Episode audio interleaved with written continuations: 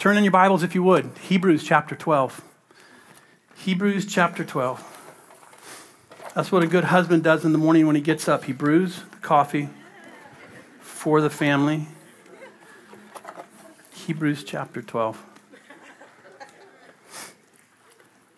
I know it's hot. It's not hot here, though. So I'm just kidding. I know it's hot out there. I won't be long, I promise. So we're going to look at the first two verses of Hebrews 12, verses 1 and 2. Let's read them. Therefore, we also, since we are surrounded by so great a cloud of witnesses, let us lay aside every weight and the sin which so easily ensnares us, and let us run with endurance the race that is set before us. Verse 2 Looking unto Jesus, the author and finisher of our faith, who for the joy that was set before him endured the cross, despising the shame, and has sat down at the right hand of the throne of God.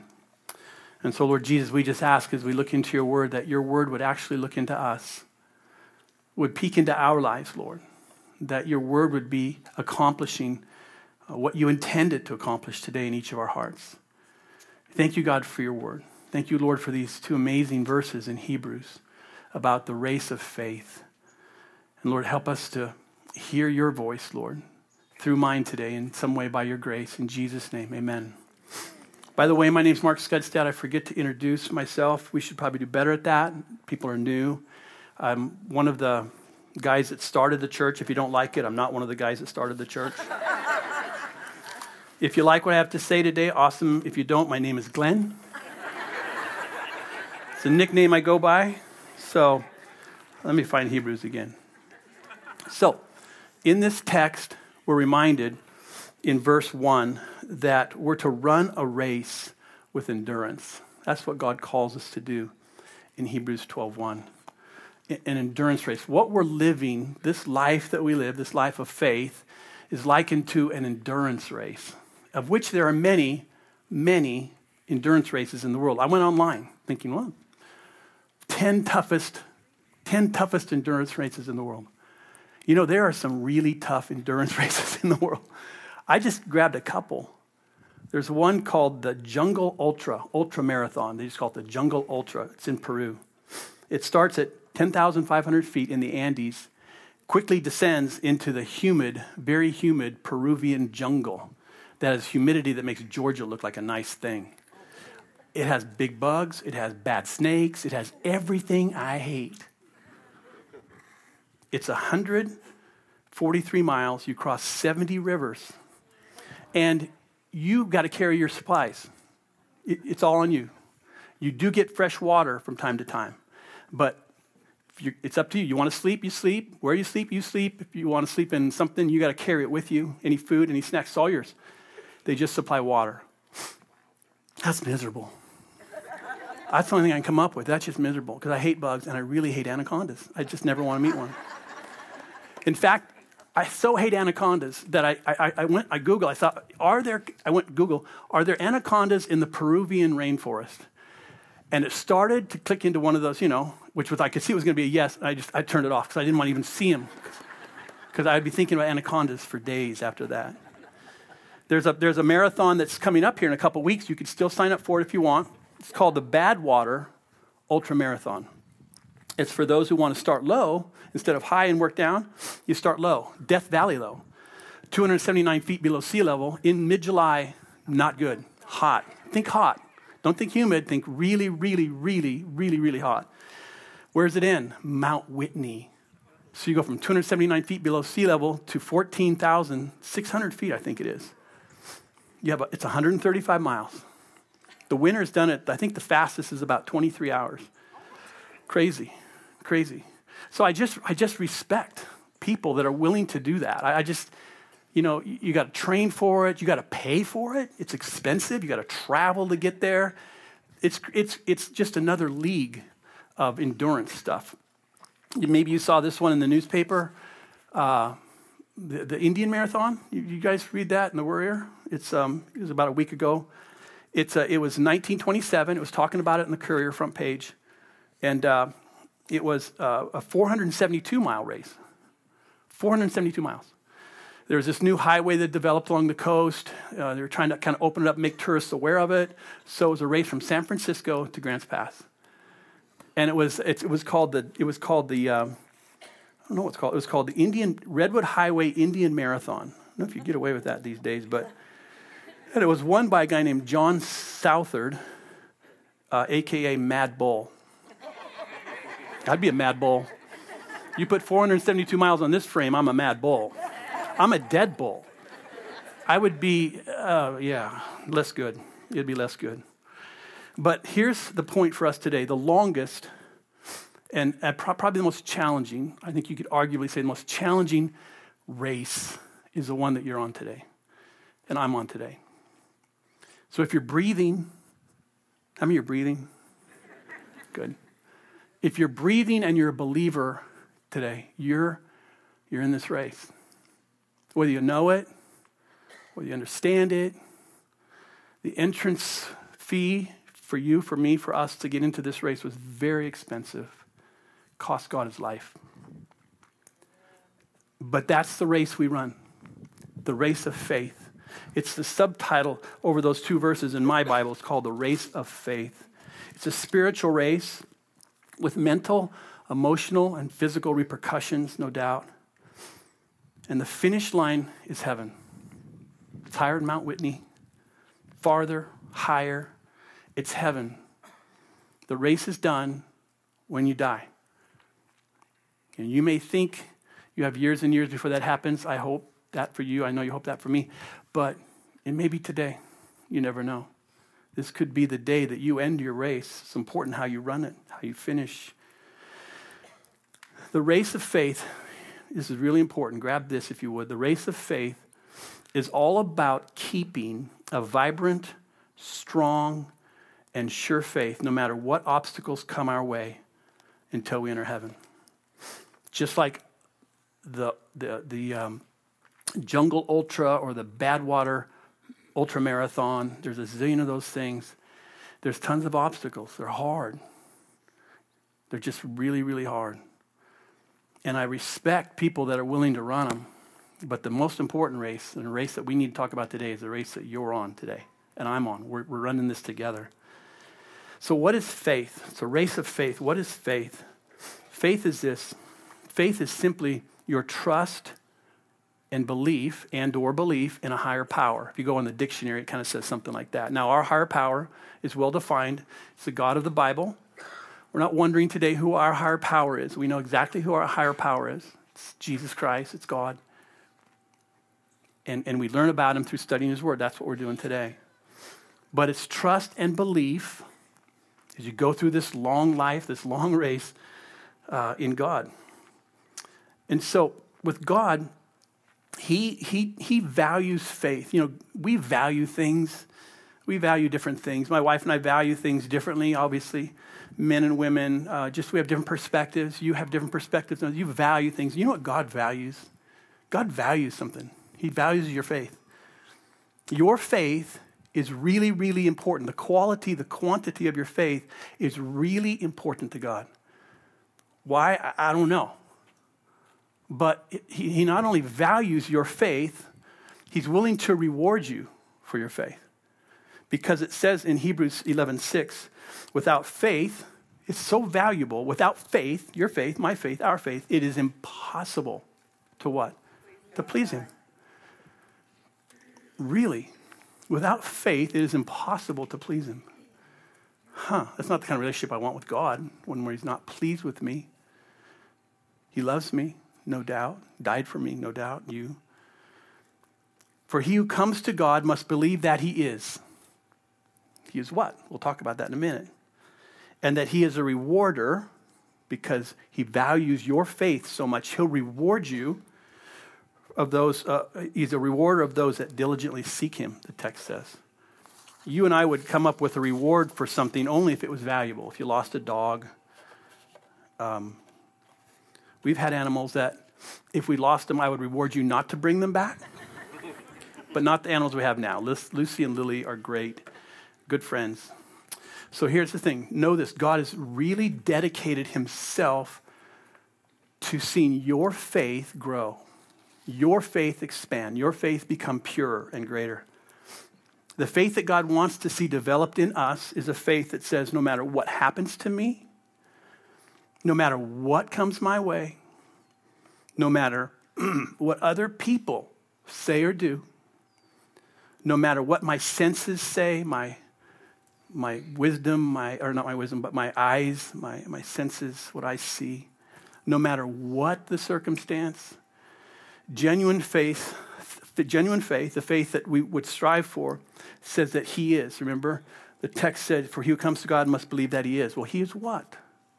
That no matter what happens, He is who He is. He would say to Moses, I am that I am. He is who He is. Well, who is He? Well, hopefully you've studied the Word enough to know He's, he's good. Is God good? He's good. So no matter what happens to you, no matter what happens to them, He is good. He's there. He hasn't left me. He will never leave me or forsake me. He's there. It matters to God that no matter what you're going through, that your faith stays strong in who He is, that He's good, that He's faithful, that He's love. When crazy things happen, did a service here not too long ago for a 15 year old boy trying to get to school one day at a bus stop and was hit and killed by a, by a guy. I don't know, I think might have been on drugs. I don't really know. But, and you're doing the service, you're just going, hmm, how does that work? For my faith, as I'm sharing, what, what, what do you say? So my faith gets rocked. Your faith gets rocked from time to time because life is hard. Things like that are difficult. That God is in control. He is that. He's in control. Does God make things like that happen? Absolutely not. But is God overall working out a grand scheme to this crazy world we live in? Yeah, I believe He is. He is in control. So that's what faith is it's believing that He is what He is, no matter what you're going through. And when we see Him, He is going to reward us, He's going to reward you for the, I'm going, to, I'm going to call it the quantity and the quality, maybe even more so the quality of your faith. It says God can measure that somehow. I don't know how He does it. You know, when you race the ultra marathon, that one that goes up to Mount Whitney from Death Valley, the, the winner is one of the fastest guys ever run in about 23 hours. He gets a time. This is his time. It's his time. It's a record time at this point. And when he looks at his time and he looks at his trophy, he remembers what it cost him to some degree to get that time. There was something that quantified his time, quantified his effort. And he can look at his time and go, Oh, I remember what it cost me to get that time of 23 hours, blah, blah, blah. Well, God is going to reward you for your faith. He knows it's like He has, when you get to heaven, He has this, um, poorly said, He has this number. He's going to give you this number. He's going to be better than that. It's going to be different than that, but He's going to give you this number. He's going to give you this something. He's going to say, This is how I looked at your faith here at the end of your life, Mark, the accumulation of your faith. And, and whatever that reward is, I will tell you this it will be very important to you. Very important. Whatever that reward is, it's an eternal reward. You see, in heaven, it's so different than on earth. When you win the Badwater Ultra or the Jungle Ultra or anything that's you run or you race, it's you get this prize and, and, you, and you, you, you put it up there, and for a week, you're probably just thinking about it. Let's say you win first place, and it's awesome. But a week or two, you've rested. You know what? You got your next ultra, probably, if you're that good. You're probably running those things all over the world. You're going to go run your next ultra. It is what it is. It's on my wall now. in heaven, it's not like that. When you get your reward in heaven, you see, there's no tomorrow in heaven. It's this one big eternal now. It's the best way you can describe time in heaven. So, whatever your reward is, as He rewards us for the faith that we brought with us, so to speak, it's, it's a reward that, that's always new because there's not a tomorrow. There's not a, there's not a next moment in heaven. Every moment in heaven is the first moment. Does that make sense? It's eternal time. We're stuck in time. It's hard to describe it. I don't get it. I'm going to be done here soon. You're saying, thank God. So, but at, there's a point I'm going to end, And then we're going to go on to other things, all of us. In heaven, it's always the first moment. So, whatever heaven is when you enter it, whatever the beauty and splendor is, you re- that's how you feel about it. Because there's never a next, there's never tomorrow in heaven. It's always the first moment in heaven. And your reward in heaven for your faith will always be the first moment you got it. And it's going to matter to you. Somehow it's just going to matter. It's going to matter so, so much. So, so much. And we need to know that. 1 Corinthians 9 24 and 25 says this Do you not know, and I underline that word know, do you not know that those who run in a race all run, but one receives the prize? Run in such a way that you may obtain the prize, as if you're running for first place, Paul would be saying. And everyone who competes for the prize is temperate in all things, or mild, or you see it. Now they who obtain, now they, uh, now they do it to obtain a perishable crown, perishable crown, but we an imperishable crown. What you get when you get to heaven as a reward for your faith that God is willing and wanting to give you, anticipating giving you, it's an imperishable crown. Don't think on your head. I don't think that's what you get, but that's the best you can come up with in human terms. It's going to be better than a crown. I don't think I need to wear a crown in heaven. Maybe, maybe I get there and the, if it's the one thing I want, oh, I really wish I had a crown. Then that's what it'll be. But I just don't think that's going to be it. I think it's going to be something that's visible, like a crown would be. It's going to be something that's tangible, like a crown would be. But I don't think it's going to be a crown. It'll be better because it's heaven. Everything's better in heaven. Everything's better in heaven. Every relationship's better. Everything's better in heaven. So I want to talk about today three obstacles there may be 103 obstacles to faith, this race of faith, but I just want to talk about three of them, and I'll talk about them quickly because I know it's hot. I appreciate your patience. Obstacle number one, if you're taking notes, we make up excuses to try to quit the race of faith. We just, we just come up with something in our head that gives us, uh, I'll get back to you later, Jesus thing in our head. And it's just kind of the way we can live life. I ran, uh, I know there's some really good runners around here. I, I ran one marathon in my life uh, to celebrate my 50th birthday. I don't know if that was much of a celebration the way it worked out, but I did run it, Portland Marathon, oh, 10 years ago or so. And I had never run 26.2 miles or whatever it is. I had run 20 miles a couple times. And I thought, well, you know, 20 miles, 26 miles, not a problem. Problem big, big problem because I got to 20 miles into that thing and my mind says, okay, you've done 20. And I'm feeling pretty puny, I'm not going to lie. And the way I remember the race is about with six miles to go, you kind of turn this corner and you can see Portland in the distance, thousands of miles away. it's six miles away and you can see it. But I was running so slow, I think it was actually moving away from me. And so it was it was amazing what I came up with, put it that way. I came up with excuses to stop unknown to my thinking before this time. I, am too old for this. Why am I doing this? I've only run 20. I did 20. I've only practiced for 20. I did 20. I don't need to do the six. I'd be so happy to stop right now. I'm so far behind the leaders, none of it matters, even in my age bracket. There's a zillion things I came up with to stop running. But I did not stop running because I had so much invested to get there. I don't know what I did for the last six miles you would call running, but I didn't walk. Put it that way, kind of slogged along, kind of a thing. That's kind of how I went with it. So, but we come up with things like that, just kind of things we just, this is hard. I just kind of kind of quit this. I speak first to older people, like myself, really, to be honest when you retire, you got to get around the 60 year old thing, you know, that happens. So many of us, uh, oh, and I feel this tug in my own heart. We kind of retire in lots of ways out of lots of things.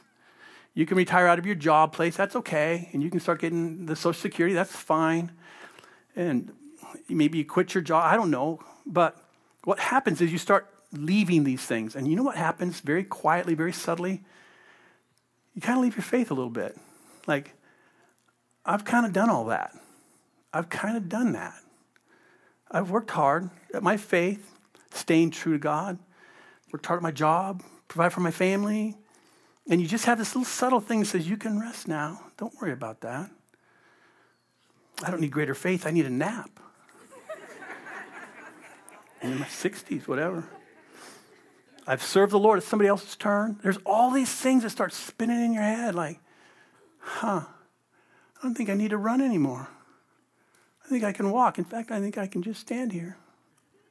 I'm all done. And yeah, I don't know if you think about it with that clearly, but that's kind of where you're heading in your head with it.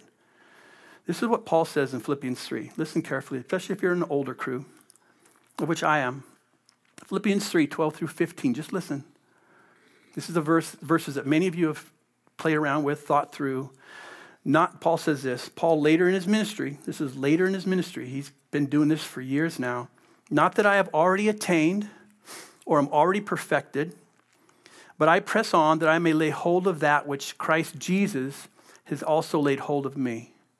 Brethren or brothers, I do not count myself to have apprehended, but one thing I do, forgetting those things which are behind and reaching forward to those things which are ahead, I press toward the goal for the prize of the upward call of God in Christ Jesus. Therefore, let us, as many as are mature, have this mind.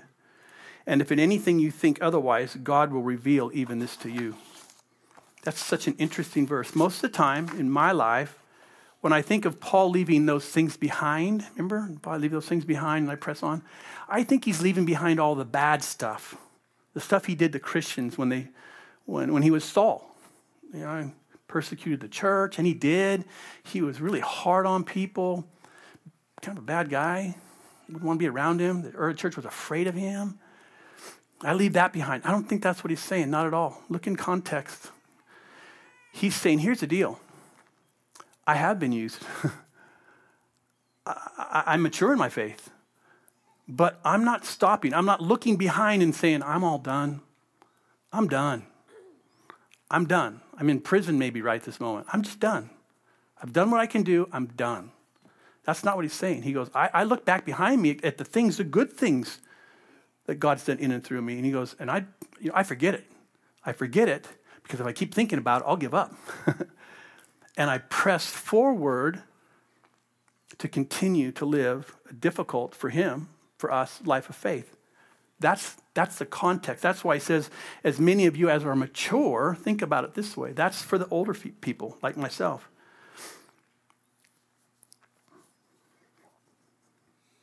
For the busy people, maybe not older, retired ish, busy, successful, younger, middle aged, middle whatever.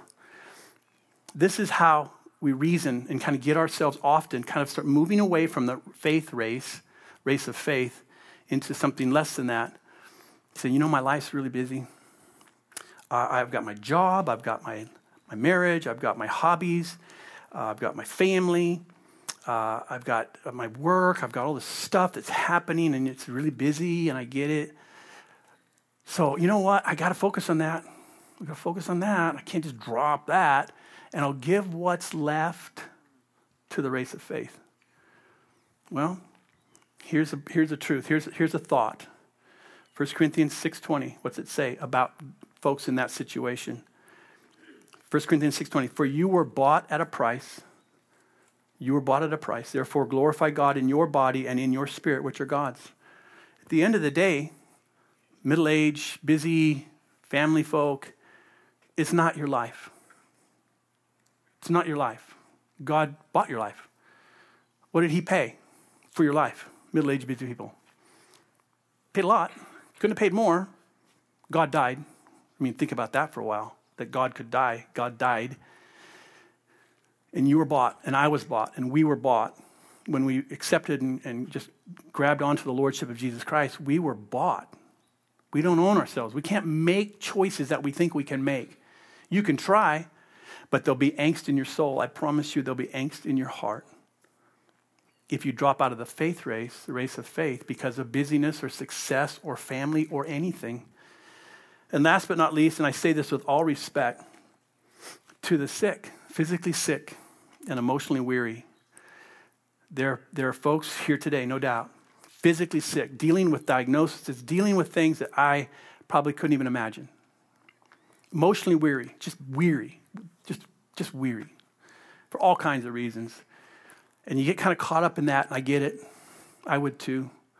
But when you get caught up in that stuff, as hard as it is, you can give yourself permission, because I got to deal with that, got to deal with that stuff, to step out the race of faith. You just do.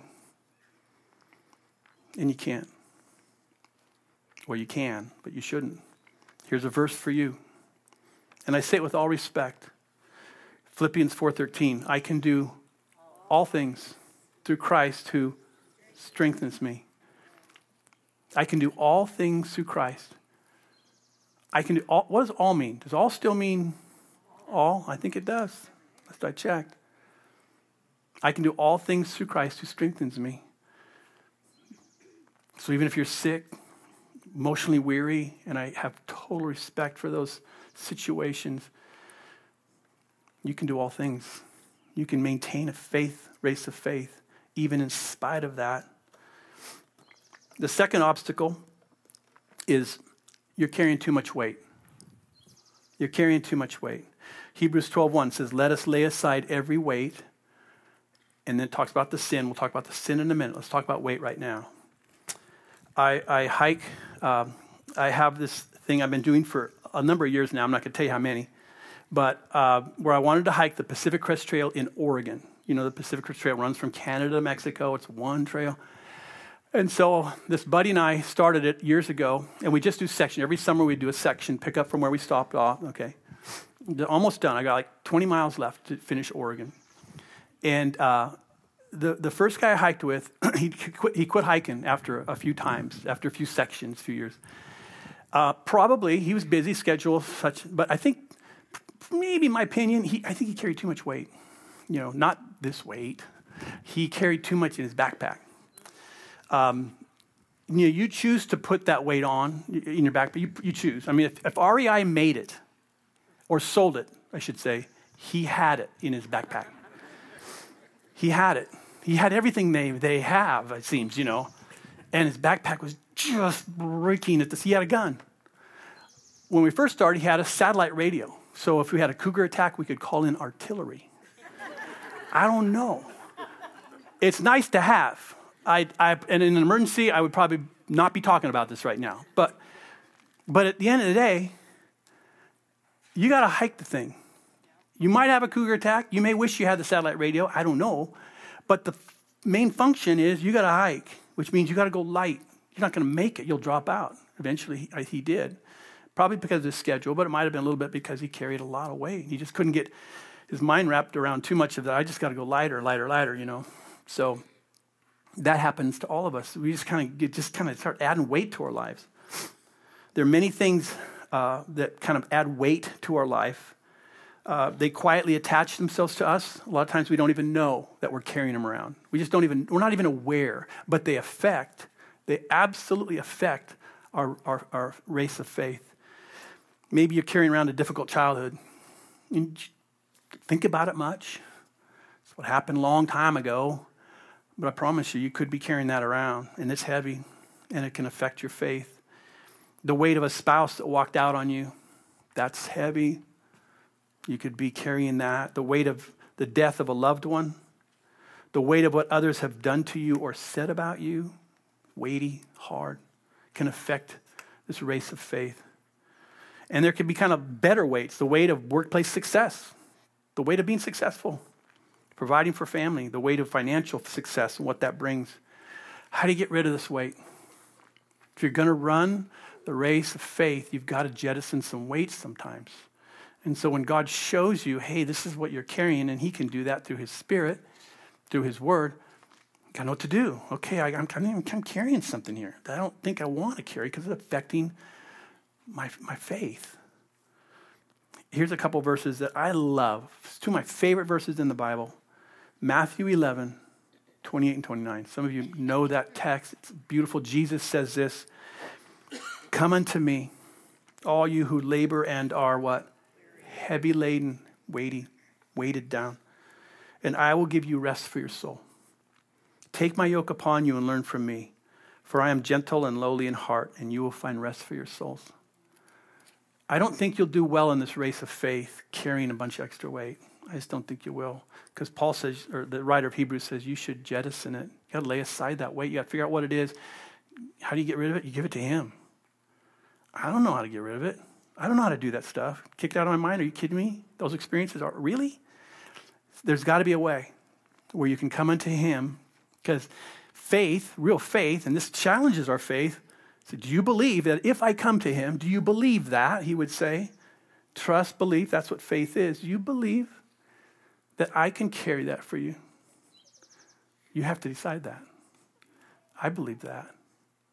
Lord, help my unbelief for me. Maybe that's you too. And last but not least, our personal sins, not weightiness, not stuff that kind of happens to us, kind of without us even knowing it. Something that really affects our running of the race is just personal sin. Because sin and faith just collide in our soul. When you're living in, in, sin and you know it, and this is stuff that you just know you're doing, thinking, living, you just know it's going against God's word. You cannot. They are diabol- they're, they're opposed to each other, sin and faith. And so you got to make a choice. And you may say to me today, well, Mark, I, uh, I, you know, I'm, hey, I'm at this point, I'm addicted to it, whatever. You know, I've, I, I yeah, I shouldn't have done it, but now it's got me. And I, I get it.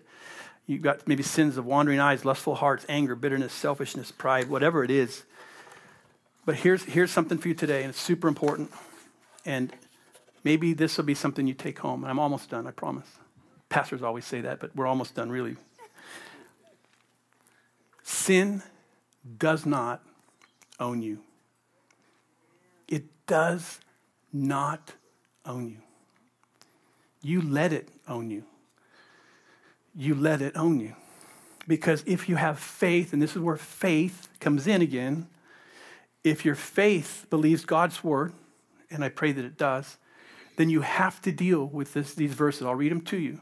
Think in terms of sin, sin that's just grabbed you. This is what God says in Romans 6 11 through 14. Likewise, you also reckon yourselves, decide yourself, reckon yourself to be dead indeed to sin, but alive to God in Christ Jesus our Lord. Therefore, do not let sin reign in your mortal body, that you should obey its lusts. Do not present your members as instruments of righteousness to sin, but present yourselves as uh, present yourselves to God as being alive from the dead, and your members as instruments of righteousness to God. For sin shall not have dominion over you, you are not under the law, but under grace. Here's what happened, and I, I wish I could say it better. Probably Matt could say this better than I can, but when you were born again, when you embraced Jesus and said, I want you, come into my life, be my Lord, convict me of sin, I'm going to follow you. He did that. He just needs the invitation. He did that. Most of you, hopefully all of you, have made that call in your life. If not, we can start that today. So, when you embrace Christ, He came into you. He came into you. He, he, he, he came into you, Spirit. And so, He now would dwell in you. But, but this is so interesting based on these, on these verses and more in, in Romans 6. But so, so I get born again. He comes into me, and, and, and now he's in me, uh, you know, whatever day this is in 2017. But when he came into me, I was put into him. Do you know that? You were placed, Christ came into you, and you were placed in Christ. So this is what happened. When you were placed into Christ as a believer, you went back 2,000, because you're in Christ now, right? You went back 2,000 years. Well, so when he died, guess what? You died in him. And how many dead people sin? Raise your hand if you've seen a dead person sin. Does sin control dead people? I don't think it does. Dead people don't sin, they're free. You died when he came into you and you and him, you, you, you went back in time. Know it or not, get it or not, I don't get it, but it's true. You died with him. You died to sin. You rose again in him. And so, guess what? You're beginning to live a glorified life. You'll see it in the fullness when we get to heaven. So, sin does not own you anymore. You allow it to own you, you, you give it permission to possess you.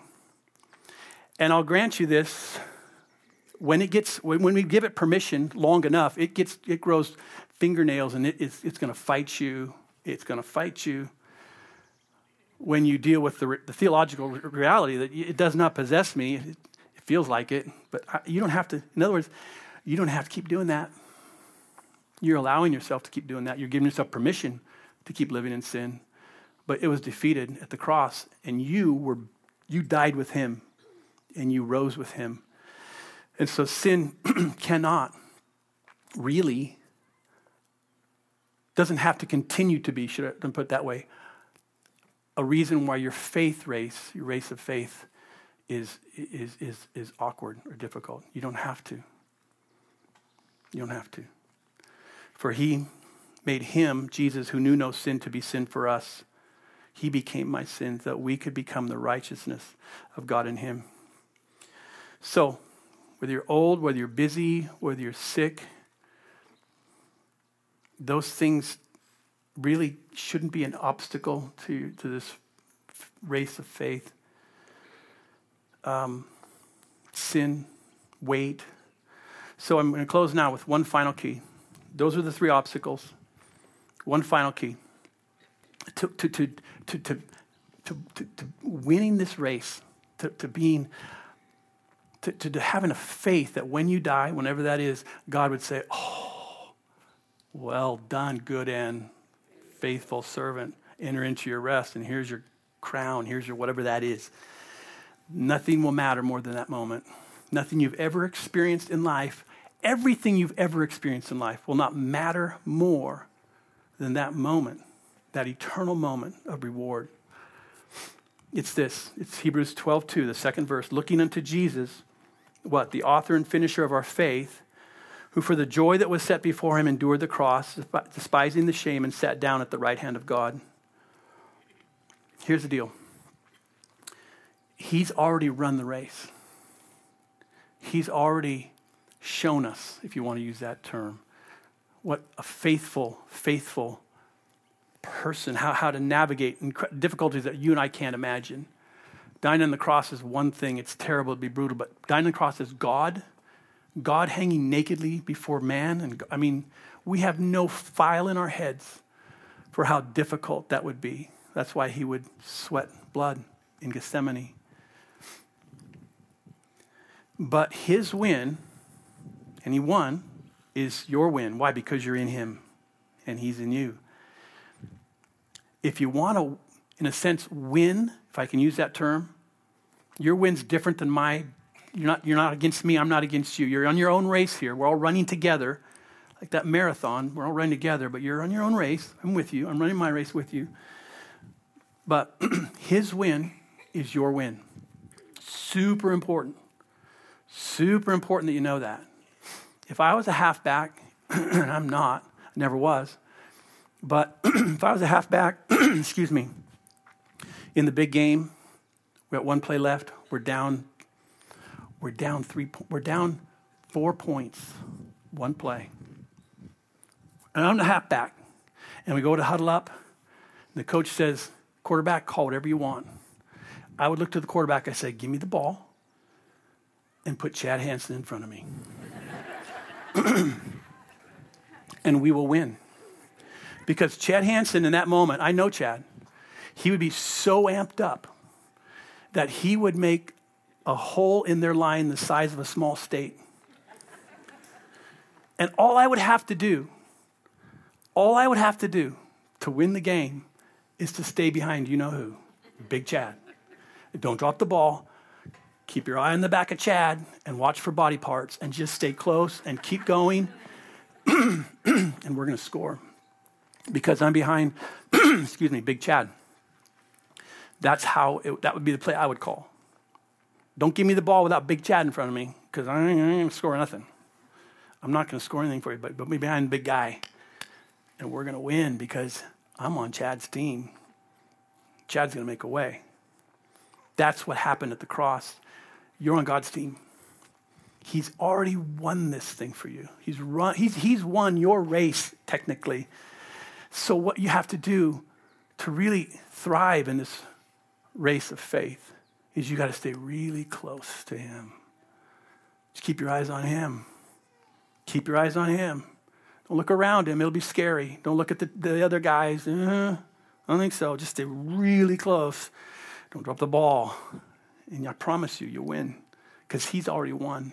He'll make a way. He's God. He's running right in front of you. He will make a way. When I was in that Portland Marathon, I had two choices the last six miles. I could look at the city that was actually moving away from me as I was running towards it, it seemed, or I could do this. I could look at somebody right in front of me. Forget looking at the city. It's a zillion miles away. I'd run for days and it's still like right there, a million miles away, it looked like. If I just looked at somebody in front of me, just, I just uh, don't look at that. Just find somebody in front of me about my pace, which was not snail pace, but I was another snail. Then I could do it because I just focused on them. And eventually, you focus on them long enough, one day you finally, end up in the city, like, oh, I'm here. And then there's a finish line, and oh boy, this feels good. Oh, it feels bad. It feels a lot of things. But, but so you don't, you don't look way out there. You just find somebody that's just running. God will run your pace. Promise you, He'll run your pace, whatever pace it is fast, slow. He'll run your pace. Duck in behind Him. Keep your eyes on the prize. It's Him. He's the prize. He's the prize. Okay?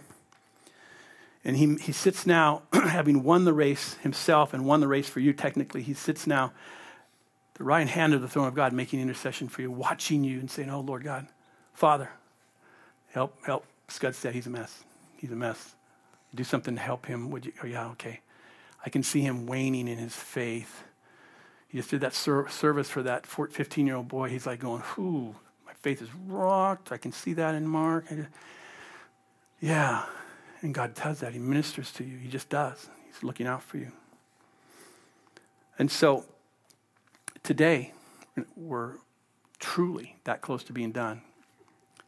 The beginning of the race, there's always a beginning to a race, right? The gun, starting line, every race. People just don't start wherever they want to start. That's the beginning of the race that I'm talking about. It's the waters of baptism. It's, it's, it's embracing God, ultimately, is what it is. Embracing the lordship of God in your life, acknowledging that you're a sin and you want your life to line up with His word, whatever that cost you. That may be you today. And you say, Well, I haven't started the race you're talking about. You can. You can. That's not the bad water marathon. That's the good water marathon right there. Let them run the bad water one all they want. This is the good one. This is the one you want. And so that opportunity is for you after this service. Chad, I think, will be baptizing you, baptizing all that would like to just say, I'm starting my race today. And so you guys have been wonderful. Thanks for hanging out in the heat. Let me pray. And then uh, you go about your big, beautiful weekend, okay? So, Lord God, thank you for um, the kindness of people, Lord, that are willing to sit out in the sun and probably bake a little bit um, just to hear your word and do it graciously and kindly. And God, I pray you give them back for that time spent, for the energy spent of being here today. And Lord God, we just pray that your word would have its way in our lives. God, I would ask that each of us would, would be um, just maybe more aware of this race that we are in because we're believers and we're breathing. And that Jesus, that you would be helping us grow our faith in quantity and in quality. And I know, Lord, that comes with difficulty. That's why it's an endurance race. The victory comes through heartache and working through it and keeping going and continuing to believe and trust that you are that you are good and that you are in control and that you are for us and that you are in us and so, Jesus, have your way, grow our faith. Thank you for being a God that rewards us for a faith that you've probably instilled in us more than anything and maintained in us. You're so good. You make it look like it was all us, but really it was all you. And you reward us for that. What an amazing God. So help us run the race well here at Edgewater, individually in our families. Lord, have your way in our lives. In Jesus' name, amen.